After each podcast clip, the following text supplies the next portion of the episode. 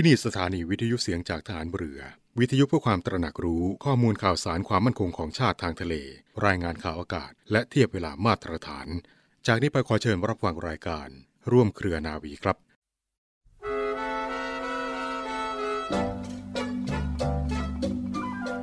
หลักของคุณธรรม คือการคิดด้วยจิตใจที่เป็นกลาง ก่อนจะพูดจะทำสิ่งไรจำเป็นต้องหยุดคิดซะก่อน เพื่อรวบรวมสติให้ตั้งมั่น และให้จิตสว่างแจ่มใส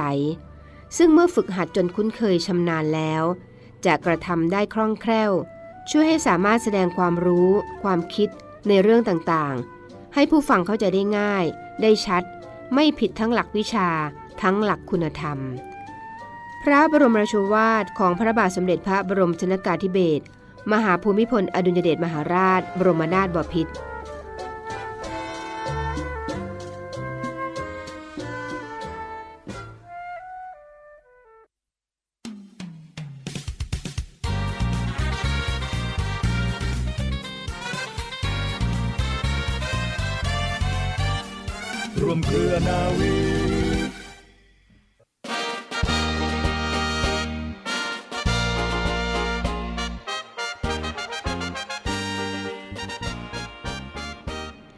วัสดีคุณผู้ฟังทุกท่านค่ะ ขอต้อนรับคุณผู้ฟังทุกท่านเข้าสู่รายการร่วมเครือนาวี กับเรื่องราวสาระความรู้และข่าวสารที่นำมาฝากคุณผู้ฟังกันเป็นประจำทุกวันสำหรับเรื่องราวชาวเรือในวันนี้นะคะ ก็มีเรื่องราวของวันคล้ายวันพระราชสมภพของสมเด็จพระกนิษฐาธิราชเจ้ากรมสมเด็จพระเทพรัตนราชสุดาสยามบรมราชกุมารี ซึ่งตรงกับวันที่ 2 เมษายนของทุกปีมาฝากคุณผู้ฟังกันค่ะ สมเด็จพระกนิษฐาธิราชเจ้ากรมสมเด็จพระเทพรัตนราชสุดาสยามบรมราชกุมารี เสด็จพระราชสมภพเมื่อวันเสาร์ที่ 2 เมษายน พุทธศักราช 2498 ณ พระที่นั่งอัมพรสถานพระราชวังดุสิต เป็นสมเด็จพระเจ้าลูกเธอพระองค์ที่3ในพระบาทสมเด็จพระบรมชนากาธิเบศรมหาภูมิพล อดุลยเดชมหาราช บรมนาถบพิตร และสมเด็จพระนางเจ้าสิริกิติ์พระบรมราชินีนาถพระบรมราชชนนี พันปีหลวง ในรัชกาลที่ 9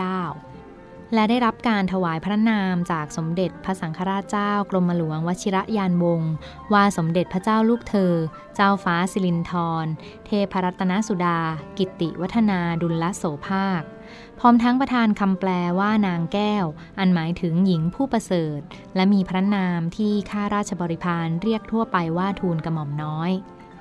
พระองค์ทรงเริ่มเข้ารับการศึกษาระดับอนุบาลที่โรงเรียนจิตรดาภายในพระตำหนักจิตรดาและโหฐาน พระราชวังดุสิตค่ะ เมื่อพุทธศักราช 2501 จนถึงระดับมัธยมศึกษาตอนปลายในปีพุทธศักราช 2515 ได้ทรงสอบไล่จนจบชั้นมัธยมศึกษาตอนปลายในแผนกศิลปะ ด้วยคะแนนสูงสุดของประเทศนะคะ จากนั้นพระองค์ทรงสอบเข้าศึกษาต่อในระดับอุดมศึกษาณคณะอักษรศาสตร์ จุฬาลงกรณ์มหาวิทยาลัย ถือเป็นสมเด็จเจ้าฟ้าพระองค์แรกที่ทรงเข้าศึกษาต่อระดับอุดมศึกษาในประเทศ จนกระทั่งพุทธศักราช 2520 พระองค์ทรงสำเร็จการศึกษาได้รับปริญญาอักษรศาสตร์บัณฑิต สาขาประวัติศาสตร์เกียรตินิยมอันดับหนึ่งเหรียญทองด้วยคะแนนเฉลี่ย 3.98 ค่ะ สมเด็จพระกนิษฐาธิราชเจ้ากรมสมเด็จพระเทพรัตนราชสุดาสยามบรมราชกุมารี ทรงบำเพ็ญพระองค์ให้เป็นประโยชน์แก่ชาติบ้านเมือง โดยเสด็จพระราชดำเนินไปทรงเยี่ยมเยียนรัษฎรในภูมิภาคต่างๆ อยู่เสมอนะคะคุณผู้ฟัง และทรงให้การช่วยเหลือกิจการของโครงการตามพระราชดำริทุกโครงการค่ะ ทรงรับพระบรมราโชบาย มาทรงดำเนินการสนองพระเดชพระคุณในหลวงรัชกาลที่ 9 ในด้านต่างๆมากมายนะคะ โดยนอกจากพระราชกรณียกิจหลากสาขาสมเด็จพระกนิษฐาธิราชเจ้ากรมสมเด็จพระเทพ ก็ยังทรงพระปีชาสามารถทางด้านอักษรศาสตร์ เป็นที่ประจักษ์ค่ะ พระองค์ทรงประพันธ์และแปลหนังสือมากมาย รวมทั้งหนังสือสำหรับเด็กและเยาวชน โดยทรงใช้พระนามแฝงหลายชื่อนะคะอาทิเช่นแว่นแก้ว ที่ทรงใช้เมื่อพุทธศักราช 2521 ในหนังสือพระราชนิพนธ์สำหรับเด็กได้แก่แก้วจอมซนแก้วจอมแก่น และขบวนการนกกางเขนค่ะวันที่ 22 กุมภาพันธ์ พุทธศักราช 2548 คณะรัฐมนตรีได้มีมติเห็นชอบกำหนดให้วันที่ 2 เมษายนของทุกปีนะคะ ซึ่งตรงกับวันคล้ายวันพระราชสมภพของสมเด็จพระกนิษฐาธิราชเจ้า กรมสมเด็จพระเทพรัตนราชสุดาสยามบรมราชกุมารี เป็นวันหนังสือเด็กแห่งชาติตามที่กระทรวงศึกษาธิการเสนอ โดยในพุทธศักราช 2548 นับเป็นปีมหามงคลที่ทรงมีพระชนมายุ 50 พรรษา กระทรวงศึกษาธิการจึงเห็นสมควรน้อมกล้าวถวายพระเกียรติ เพื่อรำลึกในพระมหากรุณาธิคุณที่ทรงส่งเสริมการอ่าน และทรงประพันธ์บทประพันธ์ พระราชนิพนธ์สำหรับเด็กและเยาวชนมาตั้งแต่ครั้งทรงพระเยาว์ค่ะ ในหลวงรัชกาลที่ 9 พระบิดานะคะ ได้ทรงสถาปนาพระอิสริยยศ และพระอิสริยศักดิ์ให้สูงขึ้น ให้ทรงรับพระราชบัญชา ทรงสเสวตฉัตรเจ็ดชั้น พร้อมทั้งเฉลิมพระนามตามที่จารึกในพระสุพรรณบัตรว่า สมเด็จพระเทพรัตนราชสุดาเจ้าฟ้ามหาจักกรีสิลินทรรัฐสีมาคุณากรปิยชาติ สยามบรมราชกุมารีค่ะ ให้ไว้เมื่อวันที่ 5 ธันวาคม พุทธศักราช 2520 ค่ะ ในการพระราชพิธีบรมราชาพิเศษในปีพุทธศักราช 2562 นะคะ คุณผู้ฟัง พระบาทสมเด็จพระวชิรเกล้าเจ้าอยู่หัวในหลวงรัชกาลที่ 10 ได้มีพระบรมราชองค์การโปรดเกล้าโปรดกระหม่อม ให้เฉลิมพระนามาพิไทย ตามที่จารึกในพระสุพรรณบัตรใหม่ค่ะว่า สมเด็จพระกนิษฐาธิราชเจ้ากรมสมเด็จพระเทพรัตนราชสุดา เจ้าฟ้ามหาจักกรีสิรินทรมหาวชิราลงกรณวรราชพักดีสิริกิตกาลินี พีระยะพัฒรัฐสีมาคุณากรปิยชาติ สยามบรมราชกุมารีค่ะ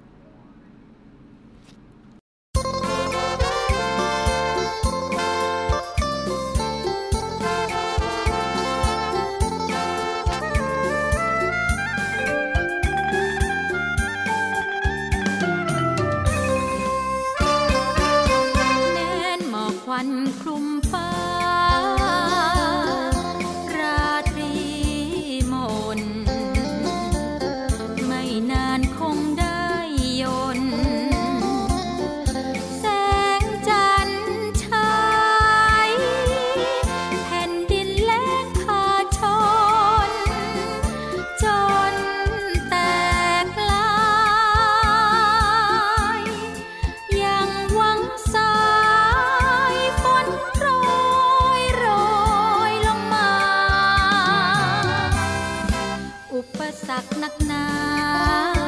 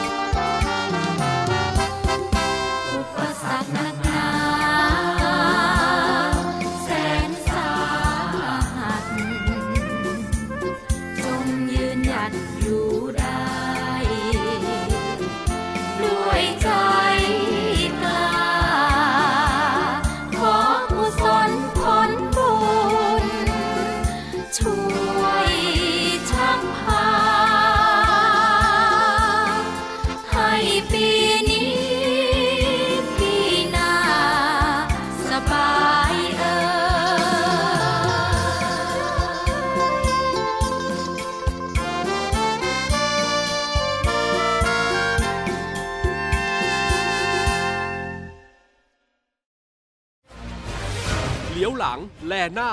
รวมพลคนกล้า ฝ่าสองมหานาที หัวใจแข็งแกร่งดังเล็กเพชรกลับมาท้าทายและให้นักไตรกีฬาได้ทดสอบความแข็งแกร่งกันอีกครั้ง กับการแข่งขัน ไตรกีฬานาวีเฉลิมพระเกียรติซีซั่น3 สนามที่ 2 รวมพลที่จันทบุรีตราดเทิดไทยมหาวีระราชัน โดยกองเรือยุทธการและทัพเรือภาคที่ 1 เป็นเจ้าภาพจัดการแข่งขันแบบ New Normal พบกับการแข่งขันไตรกีฬา half warrior ไตรกีฬามาตรฐานโอลิมปิก ไตรกีฬามือสมัครเล่น และทวิกีฬา ในวันที่ 24 เมษายนศกนี้ ณแหลมงอบจังหวัดตราดรวมพลที่เมืองตราดจันทบุรีเถิดไทยมหาวีระราชันรวมพลที่จันทบุรีตราดเทิดไทยมหาวีระราชัน ผู้สนับสนุนหลักการกีฬาแห่งประเทศไทยและจังหวัดตราด คุณว่ากลับเข้าสู่ช่วงนี้ของทางรายการกันอีกครั้งหนึ่งนะเรื่องราวสาระความห่วงใยที่มาฝากทุกท่านกันในช่วงนี้นะคะ เข้าสู่ฤดูร้อนหรือว่าบรรยากาศในหน้าร้อนของประเทศไทยกันอย่างเป็นทางการแล้ว มาที่เรื่องราวการดูแลป้องกันการตกน้ำกันบ้างฟังคะโดยเฉพาะเด็กเล็กเยาวชนหรือว่า ท่านใดที่ต้องเดินทางผ่านไปผ่านมาสัญจรริมน้ำอย่าใกล้อย่าเก็บอย่าก้มค่ะ เพื่อป้องกันการตกน้ำนะพลัดตกน้ำทะเลแม่น้ำลำธารคูคลองต่างๆ เหล่านี้ค่ะ ถ้าว่ายน้ำไม่เป็นอันนี้ก็เสี่ยงอันตรายแน่นอน ดังนั้นค่ะให้ยึดหลัก อย่าใกล้ อย่าเก็บและอย่าก้มเหมือนฟังคะทางด้านกรมควบคุมโรคเขาออกมาประชาสัมพันธ์ถึงการป้องกันการบาดเจ็บ ในเรื่องราวต่างๆกันค่ะ เรื่องราวในครั้งนี้ป้องกันการบาดเจ็บ ป้องกันการตกน้ำการจมน้ำในเด็กเล็กนะคะช่วงนี้เห็นข่าวหลายสำนักที่ได้ออกมาเผยแพร่ถึงเรื่องราวที่เด็กพลัดตกน้ำตกท่อ และทำให้เสียชีวิตได้ในที่สุดเลยทีเดียว ดังนั้นวิธีป้องกันในฐานะคุณพ่อคุณแม่ ผู้ปกครองผู้ที่ดูแลน้องๆ หนูๆค่ะ ก็ต้องดูแลเป็นพิเศษนะป้องกันว่า ห้ามเขาไปใกล้ไปเก็บ แล้วก็ห้ามก้มลงไปในแหล่งน้ำต่างๆ ด้วยค่ะ ประการแรกนั่นคือ วิธีป้องกันค่ะฟังคะอย่าใกล้แหล่งน้ำอย่าไปใกล้ เพื่อป้องกันที่เราอาจจะเผลอลื่น พลัดลื่นตกลงไปในน้ำได้โดยไม่ทันตั้งตัว ดังนั้นก็แนะนำว่าอยู่ห่างๆแหล่งน้ำไว้จะดีกว่าค่ะ อย่าใกล้ แหล่งน้ำและอย่าเข้าไปใกล้ เพื่อป้องกันการลื่น พลัดตกลงไปในน้ำอาจจะ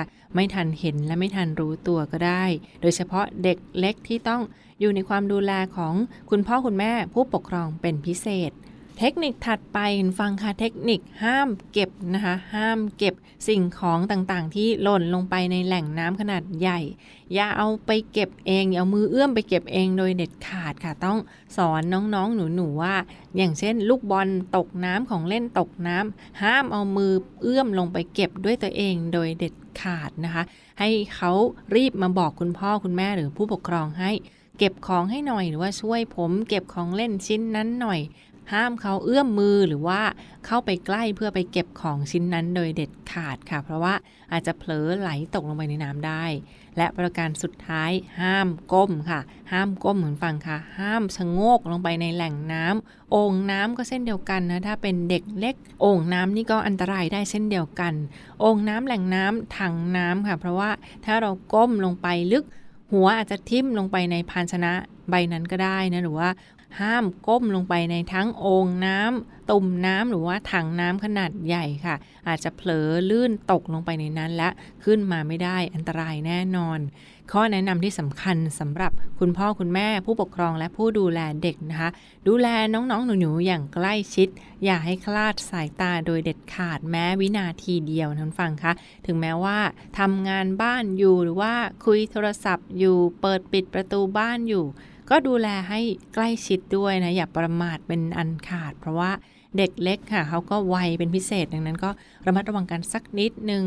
ประการถัดไปค่ะจัดการแหล่งน้ำที่เด็กอาจจะเข้าไปถึงได้เห็นฟังคะเช่น ท่อน้ำทิ้งนะการเทน้ำทิ้งหลังใช้งาน เราก็ต้องปิดฝาถ้าเป็นถังน้ำขนาดใหญ่หาอุปกรณ์ที่ ปิดฝาได้อย่างมิดชิดค่ะ นอกจากจะป้องกันสิ่งสกปรกได้แล้ว แล้วก็ยังป้องกันอันตรายที่น้องๆ หนูๆ อาจจะเผลอตกลงไปในถังน้ำนั้นได้ เช่นเดียวกัน หรือถ้าเป็นไปได้ก็ลองสร้างเป็นประตูกั้นล้อมรั้วรอบบ่อน้ำไปเลยค่ะ จะได้จัดการแหล่งน้ำให้ปลอดภัยห่างไกลจากเด็กเล็ก และประการสุดท้ายฟังค่ะกำหนดพื้นที่เล่นค่ะ อาจจะให้เขาอยู่ในรั้วรอบขอบชิดที่ปลอดภัยนะป้องกันที่เขาอาจจะออกไปจุดต่างๆ แล้วอันตรายตามมาได้แบบนี้สิปลอดภัยฟังคะกำหนดพื้นที่และบริเวณพื้นที่เล่นที่ปลอดภัย เหมาะกับเด็กที่อายุตั้งแต่แรกเกิดถึง 2 ขวบนะ ที่ยังดูแลตัวเองได้ไม่ดีนะก็ต้องมีผู้ใหญ่อยู่อย่างใกล้ชิด ซึ่งเจ้ารั้วรอบขอบชิดนี้ก็ต้องปลอดภัยนะแน่นหนาสูงอย่างน้อย 50 เซนขึ้นไปค่ะ เพื่อให้เขาปีนไม่ได้แล้วก็อยู่ในรั้วรอบขอบชิดที่ปลอดภัยและรั้วก็ต้องห่างไม่เกิน 6 เซนด้วยนะคะ เพื่อไม่ให้เขาเอามือเข้าไปแย่หรือว่าลอดออกมาได้ ข้อกั้นแบบมีเรื่องบรรราว เป็นเรื่องบรรราวก็เป็นแนวตั้งและเป็นมุมที่เป็นโค้งไม่มีเหลี่ยมมุมเพื่อป้องกันการบาดเจ็บใดๆและวัสดุที่ใช้ก็มีความปลอดภัยค่ะ นี่คืออีกหนึ่งเรื่องราวความห่วงใยที่มาฝากทุกท่านกันในช่วงนี้นะคะ ป้องกันการบาดเจ็บโดยกรมควบคุมโรคค่ะ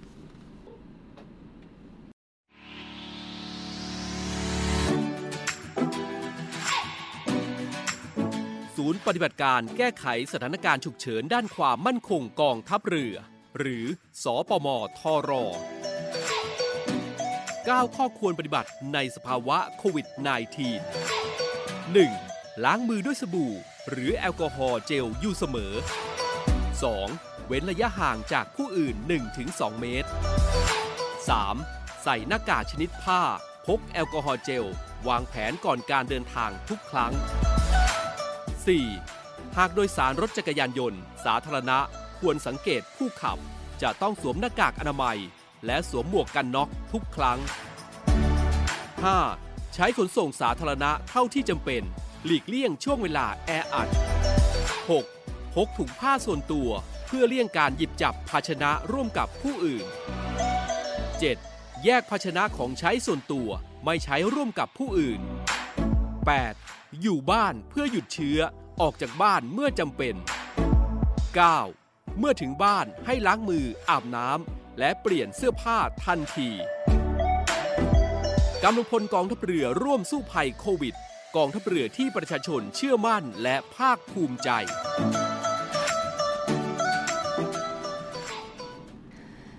คุณฟังมาปิดท้ายที่อีกหนึ่งข่าวสารประชาสัมพันธ์ในส่วนของกองทัพบบกกันนะคะ เขากำลังจะตรวจเลือกทหารกองเกินเข้ารับราชการทหารกองประจำการประจำปี 2564 ค่ะ ในส่วนของกองทัพบบกจะทำการตรวจเลือกทหารกองเกินเข้ารับราชการทหารกองประจำการประจำปี 2564 ตั้งแต่บัดนี้เรื่อยไปถึง 20 เมษายน 2564 นะคะ ตั้งแต่บัดนี้ถึง 20 เมษายนนี้ ยกเว้นวันที่ 6 วันที่ 12 ถึงวันที่ 15 เมษายนค่ะ จึงขอให้ชายไทยที่เกิดในปี 2543 ที่มีอายุครบ 21 ปี และที่เกิดในปี 2535 ถึงปี 2542 หรือมีอายุครบ 22 ถึง 29 ปี ท่านใดที่ยังไม่เคยเข้ารับการตรวจเลือกทหาร หรือว่าเป็นทหารกองเกินเข้ารับราชการทหารกองประจำการประจำปี 2564 ทุกกรณีที่ยังไม่แล้วเสร็จ สามารถเข้าไปรับการตรวจเลือกเข้าทหารกองประจำการในครั้งนี้ได้นะคะตามแบบที่ได้รับหมายเรียกหรือแบบสอดอ35 ในหมายเรียกที่เข้ารับราชการทหาร ซึ่งถ้าหากไม่ไปรายงานตัวตามที่กำหนดจะมีความผิดตามกฎหมายต่อไปค่ะ นอกจากนี้ในส่วนของสิทธิประโยชน์ของทหารกองประจำการที่จะได้รับในครั้งนี้ฟังคะสำหรับท่านใดที่มีเกณฑ์ตรงตามคุณสมบัติค่ะ ก็จะได้รับสิทธิประโยชน์เข้ามาเป็นทหารกองประจำการด้วยไม่ว่าจะเป็นได้รับเงินเดือน เบี้ยเลี้ยง รวมเป็นเงิน 10,000 บาททุกนาย ได้รับเครื่องแต่งกายและเครื่องใช้ส่วนตัว ได้รับสิทธิในการรักษาพยาบาล มีโอกาสในการศึกษานอกระบบและการศึกษาตามอัธยาศัย มีโอกาสในการสอบคัดเลือกเพื่อศึกษาต่อในโรงเรียนทหารทั้ง 3 เหล่าทัพ และได้รับการฝึกส่งเสริมวิชาชีพก่อนปลดทหาร รวมทั้งสามารถเข้ารับราชการต่อได้ จนถึงอายุไม่เกิน 25 ปีค่ะ เน้นย้ำในส่วนของแบบสอดอ